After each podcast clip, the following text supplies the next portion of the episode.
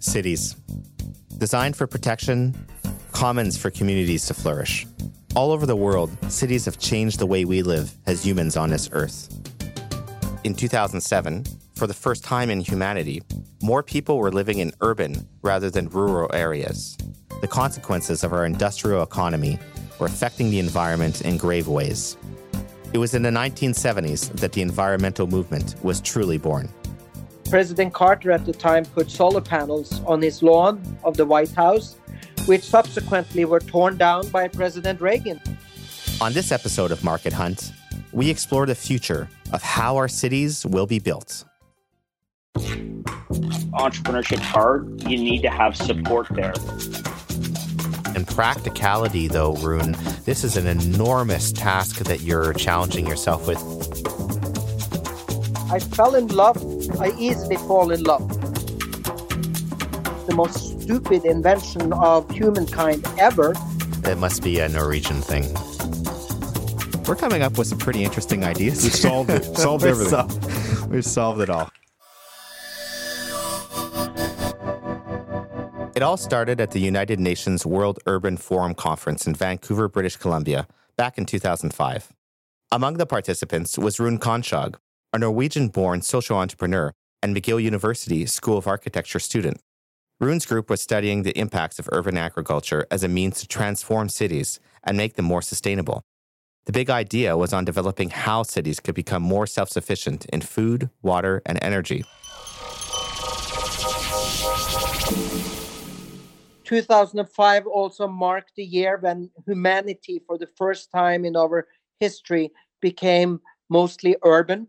Before that, uh, we had been mostly rural or nomadic, going from nomadic to, to rural to urban. And uh, now we are becoming increasingly urban. And I think it's more and more important that cities are able to be self-sufficient in food and water and energy.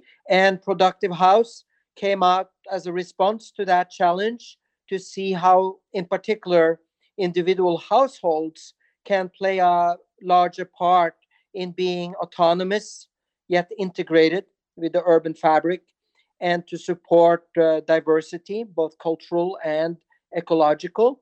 So the values of Productive still are today, many years later, autonomy, integration, and diversity, based on that project we did way back when. Designing for sustainability. Where did this novel idea come from? Rune elaborates.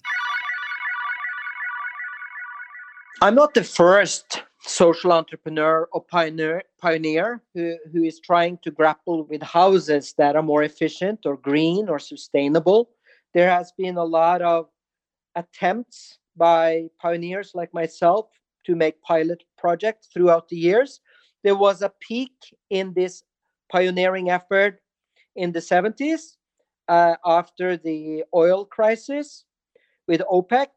President Carter at the time put solar panels on his lawn of the White House, which subsequently were torn down by President Reagan. And uh, the eighties uh, became a departure from that initial uh, attempt at greening our economy. I think it has done a very strong comeback lately with uh, the onset of uh, climate change.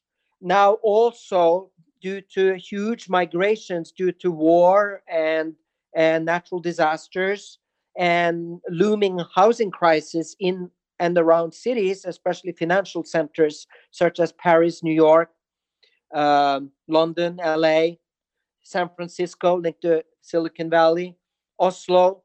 You name it, every city core on the planet are plagued with the same problem of housing shortages. How about some hard numbers? ten thousand people waiting for housing in Canada's capital city in Ottawa. five thousand people are without even a shelter spot and living on the streets of San Francisco. London's homelessness rate has tripled since two thousand ten.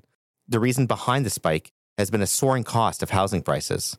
In fact, recent findings predict that a ten percent rise in housing prices leads to an eight percent jump in homelessness rates. Current construction practices are not able to address this. So as of the last five years or so, I put all my attention to reinventing the value chain of construction and figuring out better, cheaper, faster ways of building um, healthy homes and safe jobs, or I should say safe homes and healthy jobs, because homes and jobs is very much related, and I think we have to address both. Okay, so there is a major problem here, in a sense that housing, the way we build, how we assemble materials, and dispose of waste, it's all wrong. It's not sustainable in its current form. It was actually in North America that we started to innovate in a modular building solution with pre-cut wood. But that was like two hundred years ago. And since then, Europe has gotten way, way ahead of the kind of stick buildings uh, we know about in the North America now, and the kind of container homes that you're shipping on trucks and, and that kind of modular thinking, which is really quite backwards. If you compare with what's happening in, in Europe and uh, to a certain extent Singapore and, and Southeast Asia, there are now movements towards panelized uh, construction methods, just-in-time methods, Industry four point oh, um, uh, uh, using uh, automation and robotics and digital platforms and big data and IoT. All those catchphrases uh, that people are throwing around now are making headways into construction. Easy there, Rune. What do you mean big data is making it into construction? What exactly is wrong with construction? In Europe, we see that construction industry is lagging behind uh, what I think the marketplace is uh, ready for. And I even saw that with the Productive House in, in uh, Montreal, uh, which was ready in two thousand nine, ten years ago, that the marketplace was ready, but industry was not. So there seems to be a problem on the supply side. And so Productive now is really working with, with the research universities, uh, prototyping, and work is working with strategic suppliers in engineered wood, uh, producing, you know, uh, laminated veneer lumber, L V L, and cross-laminated timber, C L T, uh, because these are stable engineered products that can benefit from from C N C machining and, and robots, so that we are using these digital platforms and modern methods to try to bring up the speed, bring down the cost, eliminate all the errors on the construction site, eliminate all the waste on the construction site. Uh, in, in a way, we are trying to eliminate all hand tools on the construction site and just make systems click together in a very modular way. And by eliminating hand tools from the construction site, we're also eliminating all decision-making from the construction site. So the idea is to make all decisions upstream during design and planning so that there is no room for mistakes further down in the process. My goodness, what a utopic vision of the world. Let's listen together some more.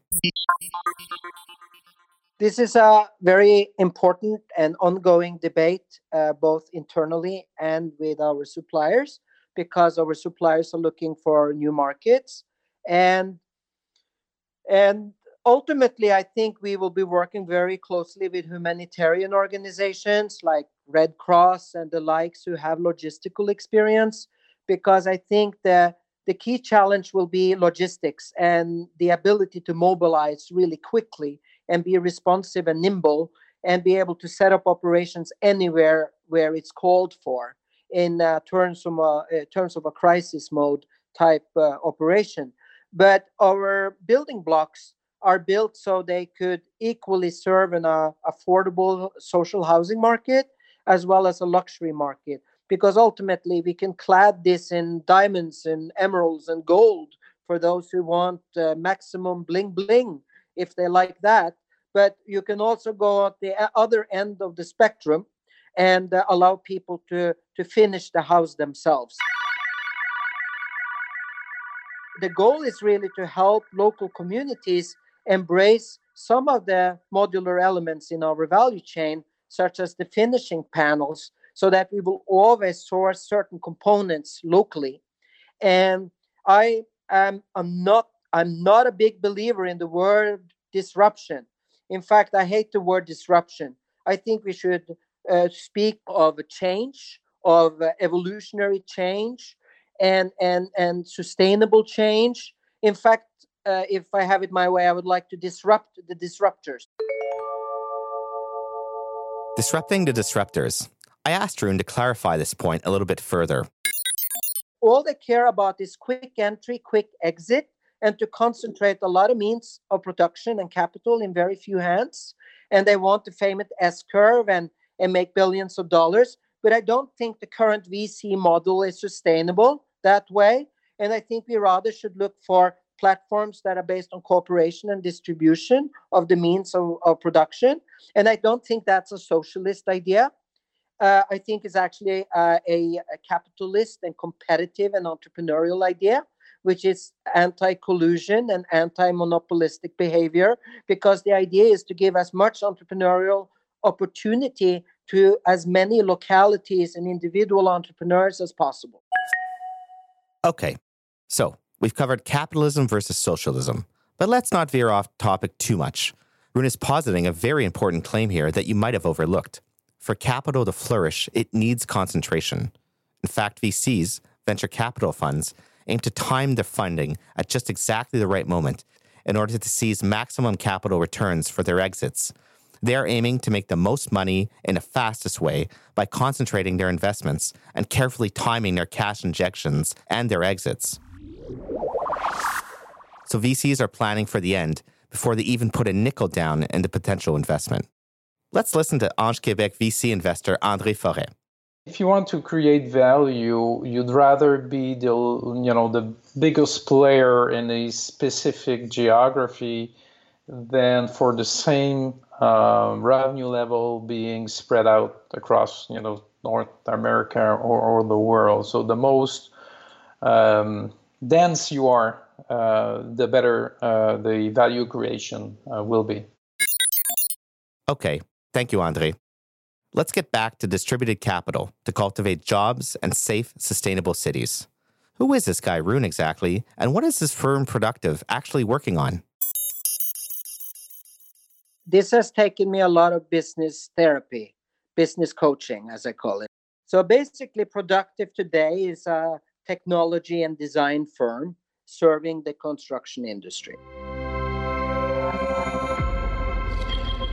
We are focusing on building a construction system made up of, of modular elements that we are integrating through our digital platform.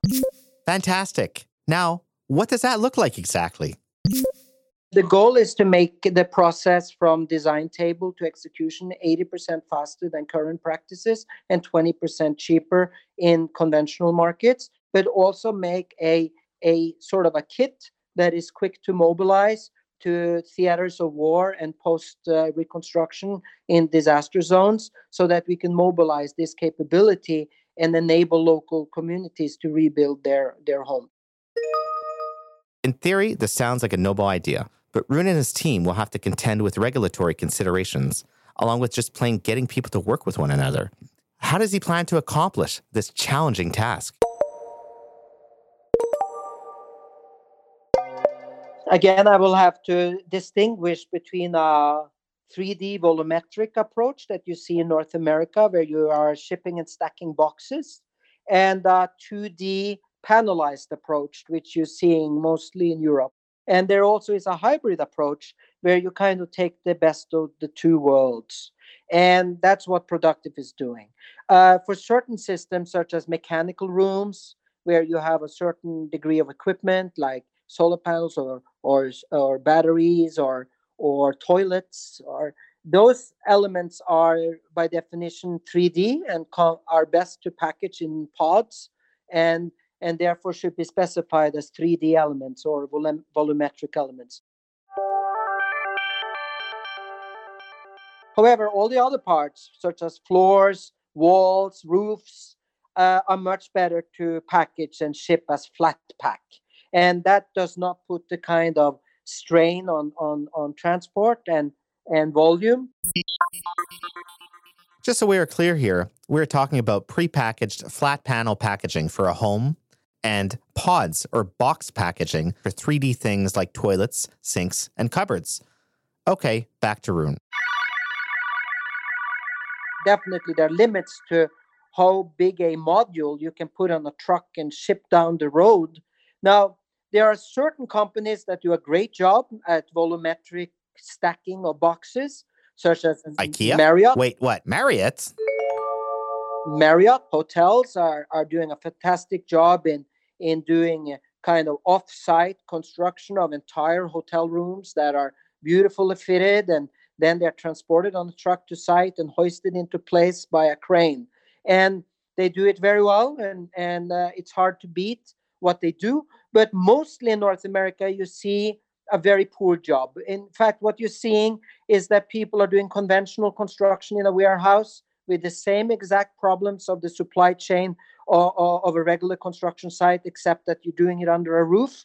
And then they put boxes on the truck, and then they have enormous fitting problems and, and trade problems that are that are, are, are uh, symptomatic of all the problems of construction today. In Europe, uh, I think they're about twenty, thirty years advanced in doing panelized approach, where they do a flat pack truck to the site and then they hoist panels and connect them on site. And I've studied and I visited uh, a lot of factories in Europe, and I've been able to kind of pinpoint uh, what's the next step and challenge for those state-of-the-art uh, factories to make the last step of the transition into Industry four point oh. So uh, I'm trying to apply those lessons learned from the best in class, and also bring some innovation to the table in terms of streamlining the entire process. Okay, proof of concept, yes, that's nice. But where does Rune intend to commercialize his products and services? So I fall in love easily, and one of my love affairs is with a Finnish company. They uh, produce laminated veneer lumber. They are a cooperative of, I think, sixty thousand foresters that responsibly manage their forest supply and uh, are part owners in this international conglomerate uh, that has, you know, a couple of billion dollars in revenues a year. And they ship to everywhere in the world their laminated veneer lumber panels. And I have a very good relationship with them. Excellent. So we are a small fish pairing ourselves with a much larger fish. Wouldn't be the first one. And what are the criteria which helped you forge this trailblazing relationship? Everyone I work with have to pass a two-step test. First of all, I think there has to be shared values. If they don't recognize climate change or see, you know, the housing crisis as a as a looming factor on the horizon, then I think it's difficult for me to relate. And uh, secondly, I think they have to be firm believers that there will be a massive paradigm shift away from the competitive paradigm towards a cooperation paradigm. Transformational change in the fundamental way we engage in trade, commerce, and capital allocation. Please continue.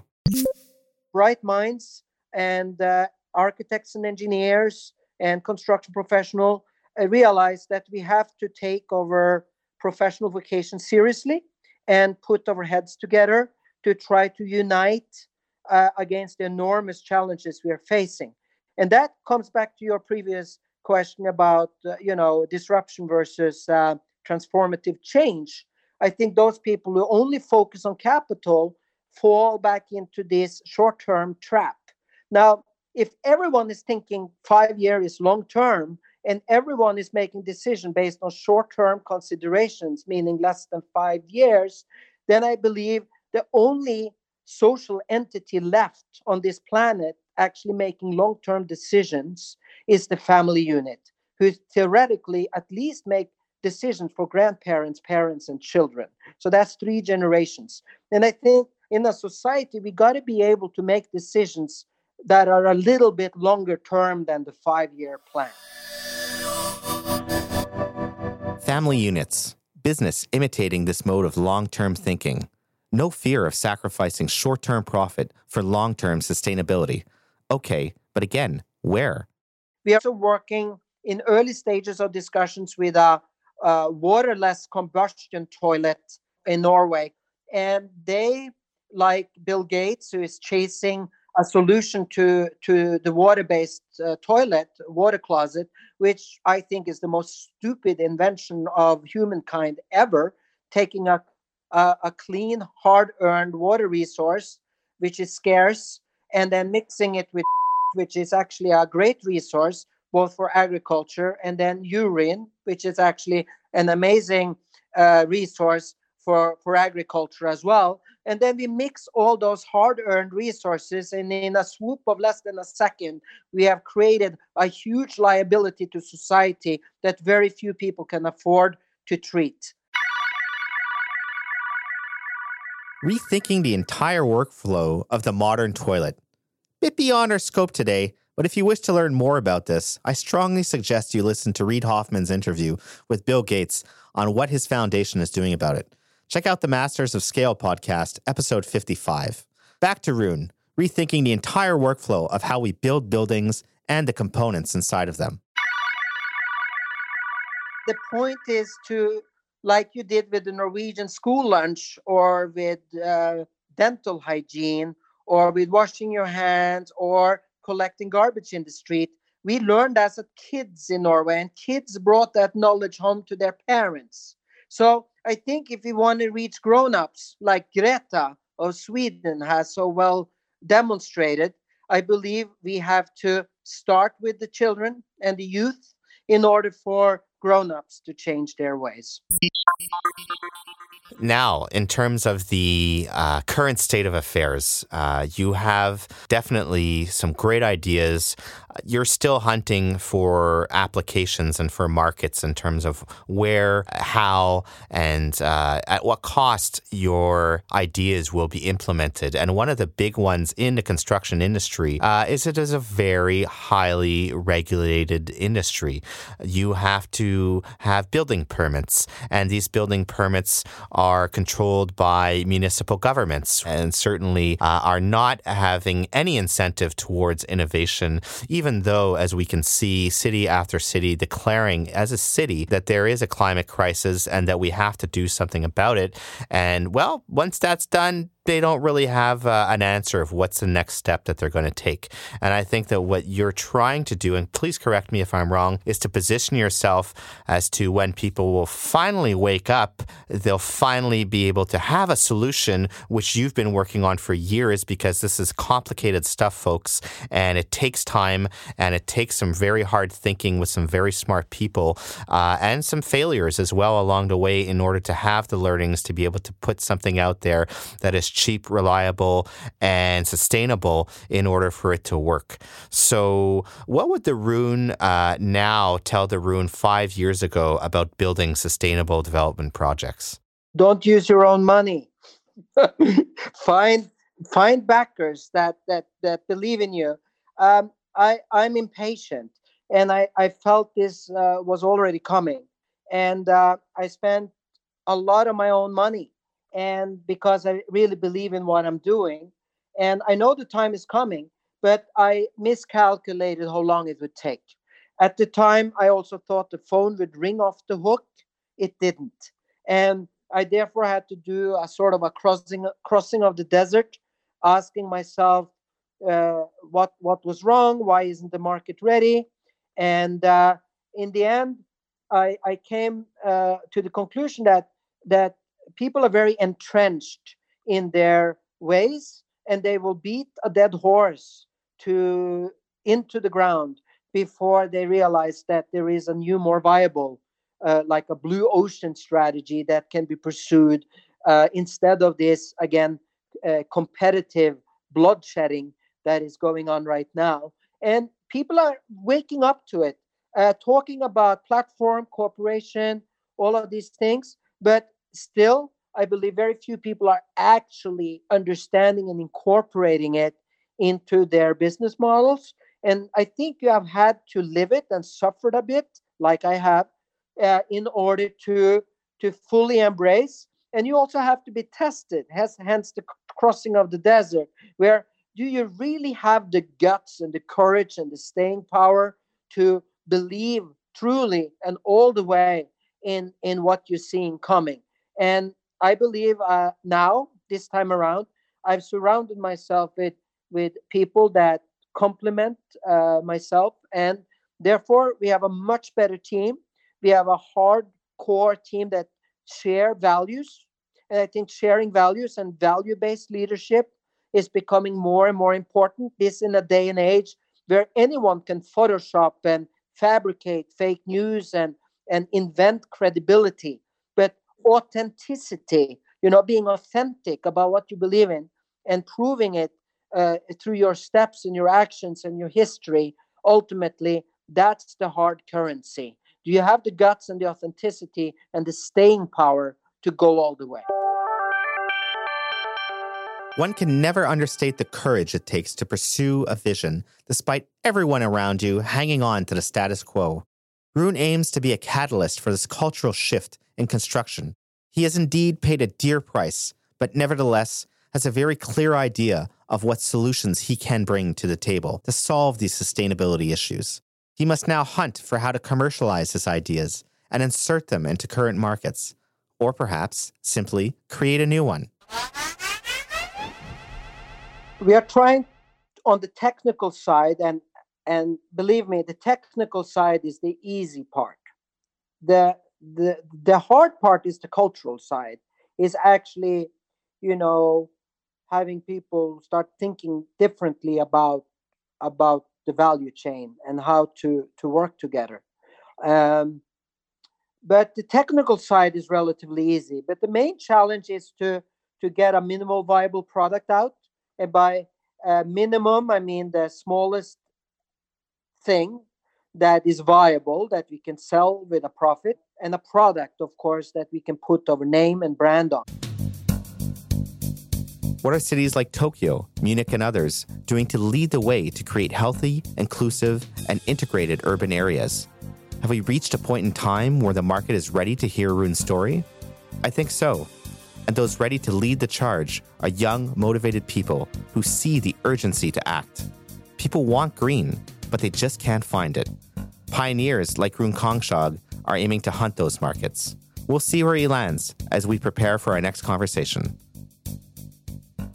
Market Hunt is produced by Cartouche Media in collaboration with Seroton Studios in Montreal and Pop-Up Podcasting in Ottawa. Market Hunt is part of the I E Knowledge Hub network. Funding for this program comes from the Social Sciences and Humanities Research Council of Canada. Executive producers Hamid Etemad, McGill University, Desautels Faculty of Management, and Hamid Motaghi, Université de Québec en Outaouais. Associate producer José Orlando Montes, Université de Québec à Montréal. Technical producers Simon Petraki, Seroton Studio, and Lisa Carrido, Pop-Up Podcasting. Show consultant J P Davidson. Artwork by Melissa Gendreau. You can check out the I E Knowledge Hub case study on Productive, as well as other cases, at I E knowledge hub dot c a. For Market Hunt, I'm Thierry Harris. Thanks for listening.